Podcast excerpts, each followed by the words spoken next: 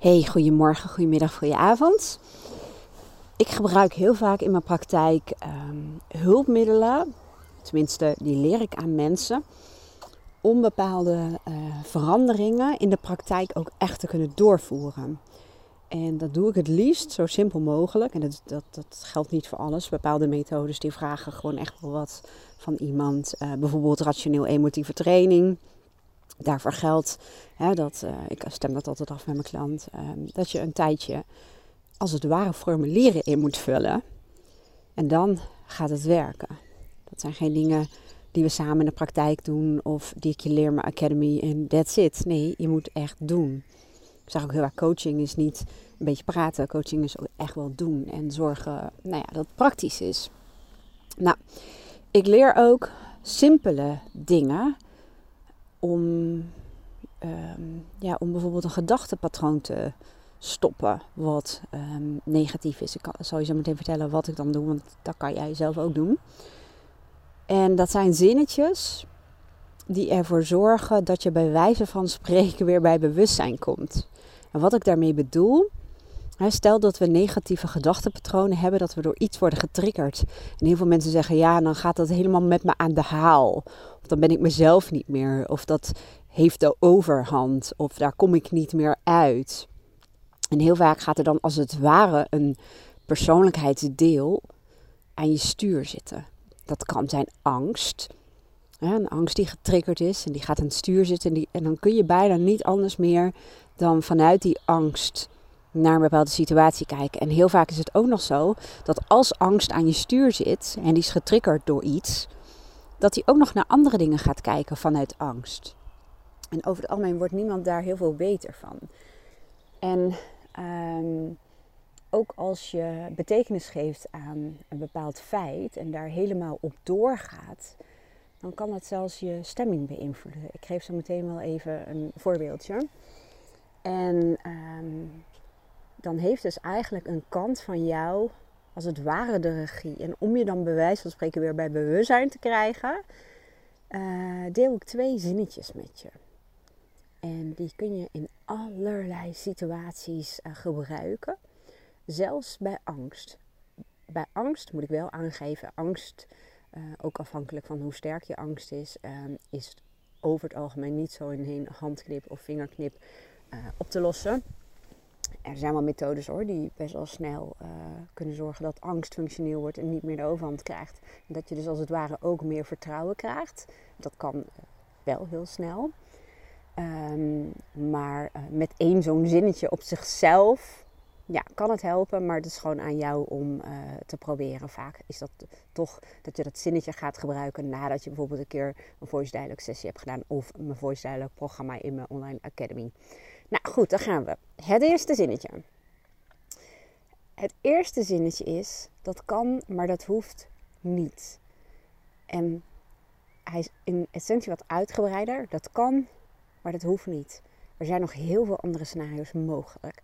En ik ga je even een, eh, voor mijn gevoel, best wel extreem voorbeeld delen. Waarbij ik mezelf continu bij bewustzijn als het ware moest houden door het zinnetje uitspreken. Want Aaron die werkt vlakbij uh, Duitsland en die moet dat stukje rijden. En elke ochtend appt hij als hij op kantoor is. En uh, die afspraak hebben we samen ook als ik op pad ga. En dat is een afspraak. Dat betekent dat als iemand niet appt, ja, dat we even nagaan van, hmm, is die wel veilig aangekomen? Nou, weken geleden uh, kreeg ik ochtends geen appje. En Aaron doet het standaard, dus heel um, trouw daarin, zullen we maar zeggen. En uh, ik kreeg een appje, dus ik dacht, oké. Nou, toen dacht ik, nou, dat was iets tussen gekomen. Of hij is meteen iemand tegengekomen, dus mee gaan praten. Maar toen dacht ik, ja, maar ja, het is wel een afspraak. Dus um, het is wel de bedoeling dat ik toch ga handelen. Ik denk, weet je wat ik doe? Ik stuur mezelf een appje.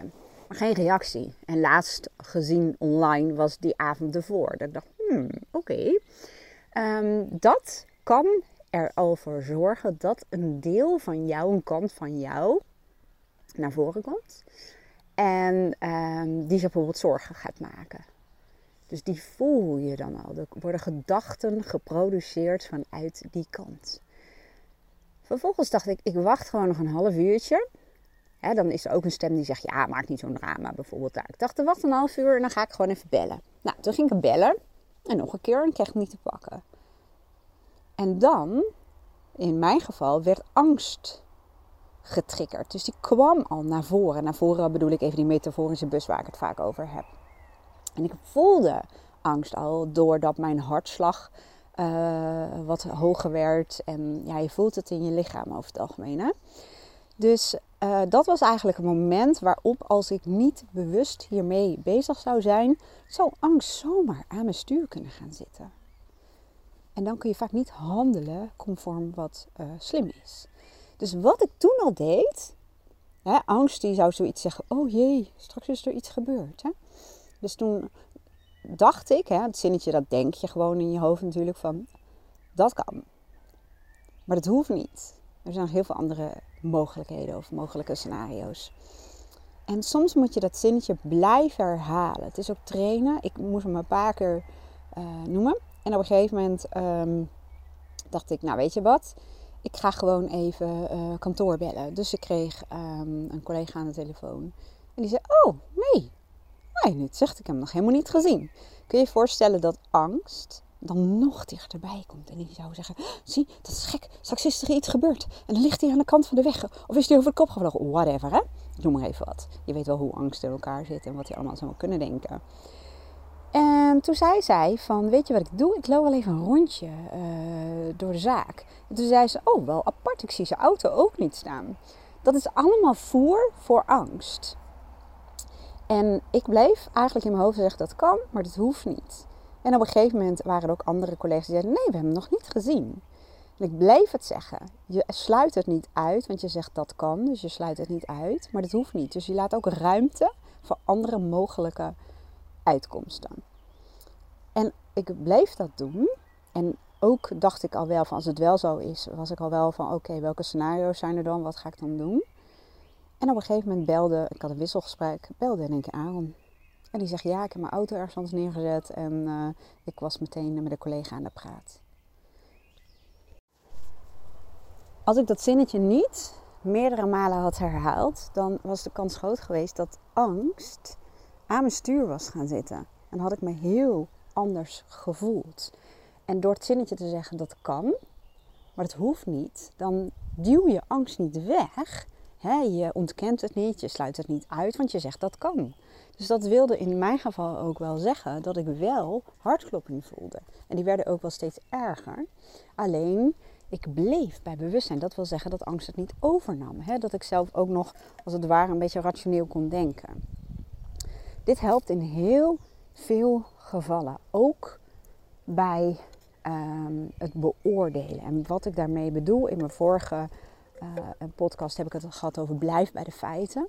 Heel vaak beoordelen we een feit uh, aan de hand van onze manier van naar de wereld kijken, met onze gedachten, met onze meningen.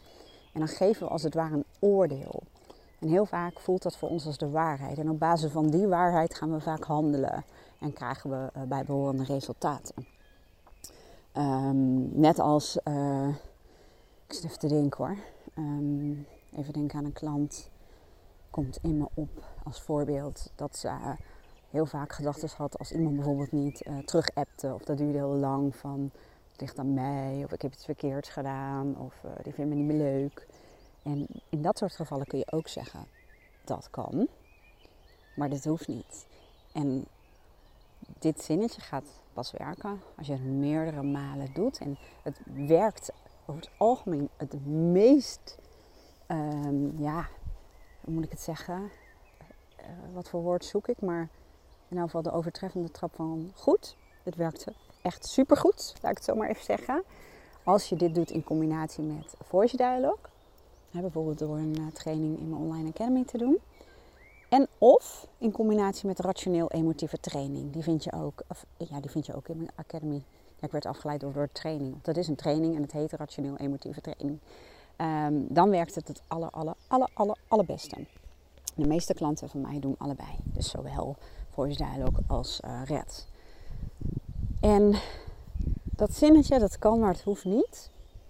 Dat zorgt ervoor dat je um, ja, jezelf als het ware niet vastzet in een bepaalde uh, waarheid op basis van jouw gedachten erover. En uh, nou, dat kan je enorm helpen in allerlei situaties. Echt in, in situaties waarin je bijvoorbeeld iets in je lichaam voelt. Of inderdaad dat je partner uh, nog niet heeft uh, geappt. Um, wat je denkt waar te nemen bij iemand. Uh, wat je denkt dat iemand van je vindt. Dus dat zinnetje kun je gewoon blijven toepassen. Ga even naar het andere zinnetje. Het andere zinnetje kun je ook weer doen bij angst. Maar eigenlijk in dezelfde situaties waarin je merkt dat een bepaalde kans aan je stuur gaat zitten. Of het als het ware over wil nemen. Wat je dan ook kunt doen, is het zinnetje hardop denken: ga gewoon door. Want er popt een gedachte op. Hè? Dus er komt als het ware een, een, kant van jou die wordt in één keer actief. Um, en die wil, um, ja, die, die wil bijvoorbeeld zorgen. Ik werd even afgeleid hoor, want er ligt een deel van een vogeltje hier. En je hoort het goed. Een deel. Dus je kunt je waarschijnlijk wel voorstellen dat ik even afgeleid was. Dus nu pak ik even een gasprietje. Even kijken. Dat moet dan even omgekeerd worden. Dan ik, hoe zit dit? Zit dit dan? Hm? Het lijkt wel een uitgekotst vogelachtig iets. Oké, nou ja, we wonen natuurlijk in het bos. Mijn wilde fantasie. Ik, uh, ik krijg echt een ram van mijn kop, denk ik, van heel veel mensen met schapen. ik vind schapen enorm leuk en lief. Maar ik ben enorm geobsedeerd door de wolf.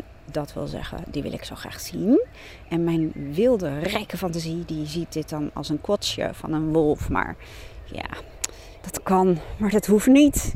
En dan kan ik meteen het volgende zinnetje toepassen. Ga gewoon door. Want dat is het, hè? Dit was een real-time live event, zullen we maar zeggen. Uh, het gebeurde hier. Ik werd ongelooflijk afgeleid. Nou zal het nu niet zo heel erg zijn. Maar als je bijvoorbeeld afgeleid wordt door hele vervelende gedachten of boze gedachten of whatever wat. En je vindt het inderdaad vervelend. Dan richt je als het ware weer je aandacht terug naar je bewustzijn. Door te zeggen ga gewoon door. En hardop uh, lijkt het alsof je het zegt, maar dat zou ik niet al te vaak doen. Met andere mensen erbij.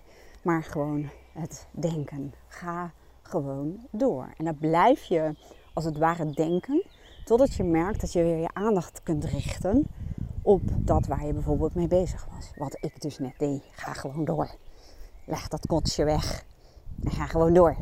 Want anders dan weten mensen niet meer wat je nou allemaal aan het doen bent. Behalve dat kotsje bestuderen. Maar je snapt wat ik bedoel, denk ik. Nou, um, wat ik vertelde. Het werkt op zichzelf al heel goed. Bij heel veel mensen. Maar blijf het doen, blijf het doen, blijf het doen. Want het is trainen. Want kanten kunnen heel sterk zijn en heel overheersend en heel dominant en primair, zullen we maar zeggen. Allemaal verschillende woorden voor hetzelfde. Um, en dan vergt het dus bewustzijn dat je blijft zeggen. Net zolang tot de kracht van een deel afneemt. Nou, Voice Dialogue waar ik het over had, dat gaat over die verschillende kanten. En het gaat erover, in mijn academy vind je een training en dan kun je allereerst bij jezelf uh, als het ware uh, onderzoeken en identificeren uh, welke kanten maken onderdeel uit van mijn persoonlijkheid en welke kanten zijn vrij primair en, en dominant. En in welke context is dat dan? En in welke context is dat dan bijvoorbeeld niet? want heel veel mensen zijn bijvoorbeeld op het werk anders dan thuis. Um, en welke kanten zijn als het ware verstoten? Verstoten kanten zijn kanten die er van jou bijvoorbeeld niet zo mogen zijn. Um, dat, daar zitten ook vaak je potentieel kanten die je gewoon hebt, waarvan je misschien helemaal niet bewust bent. Um, veel in mijn praktijk en in mijn academy hoor ik dat mensen uh, als verstoten kanten aangeven zelfverzekerdheid, uh, vertrouwen, onbevangenheid, zorgeloos, relaxed. Um, de goed genoeg, levensgenieter, losse kant. Um, ja, en nog zo heel veel meer verstoten kanten. En waarom is het belangrijk? Omdat je dan ook weet dat je in het dagelijks leven vaak handelt namens die kanten. Die nemen het als het ware van je over. En in een training leer je ook te achterhalen wat nou de echte, de werkelijke, soms zelfs fundamentele functie is van die kanten. Waarom zijn ze er? Waarom is het zo sterk? Hoe kan het dat het zo moeilijk is om uh, te, wel rationeel te weten wat je moet doen, maar dat het dan toch niet lukt of dat je het niet kunt voelen? Nou, je leert ook heel veel over je innerlijke criticus. Je leert als het ware je eigen innerlijke criticus een beetje temmen en ook opnieuw opvoeden conform jouw normen en waarden. Er zitten heel veel voorbeelden in waarin ik voice ook met mezelf doe. Een cases deel, waar jij heel veel aan kunt hebben. Uh, dus dat is voice dialogue. En RED, dat is rationeel emotieve training, even heel erg een piepklein notendopje. Dat gaat ervan uit dat niet een bepaalde situatie bepaalt hoe jij je voelt, maar de gedachten die je erover hebt. Dus eigenlijk, ze zeggen in de red altijd de bril waarmee je naar de situatie kijkt. En die bril heeft, tada, ook weer te maken met persoonlijkheidskanten. heb je een bril op van de zwartkijker, de doemdenker, de optimist of whatever. Maar in elk geval welke bril het ook is, of het nou een vrolijke bril is of een negatieve bril als het ware. Het is vaak een heel eenzijdige blik op een bepaalde situatie. En door uh, dat te doen, door die training te doen, door te leren vanuit verschillende brillen te kijken en de gedachten die je hebt over bepaalde situaties te toetsen aan de hand van de wetten van de logica, ga je merken dat er ook heel veel gaat veranderen. En dat je echt bij jezelf bepaalde dingen kunt uh, doorbreken, negatieve patronen om het zo te noemen. Maar ook dat de dingen waar je tegenop ziet of waar je mee, worstelde, dilemma's of waar je maar over blijft piekeren, die kun je aan de hand van red ongelooflijk goed Ehm, ja, veranderen. Tenminste, je gedachten daarover en daarmee ook je gevoel. Ja, want je gedachten veroorzaken dan bepaalde gevoelens. Nou, um, dat was hem eigenlijk wel. Ik hoop dat je er wat aan had en ik wens je een hele mooie dag.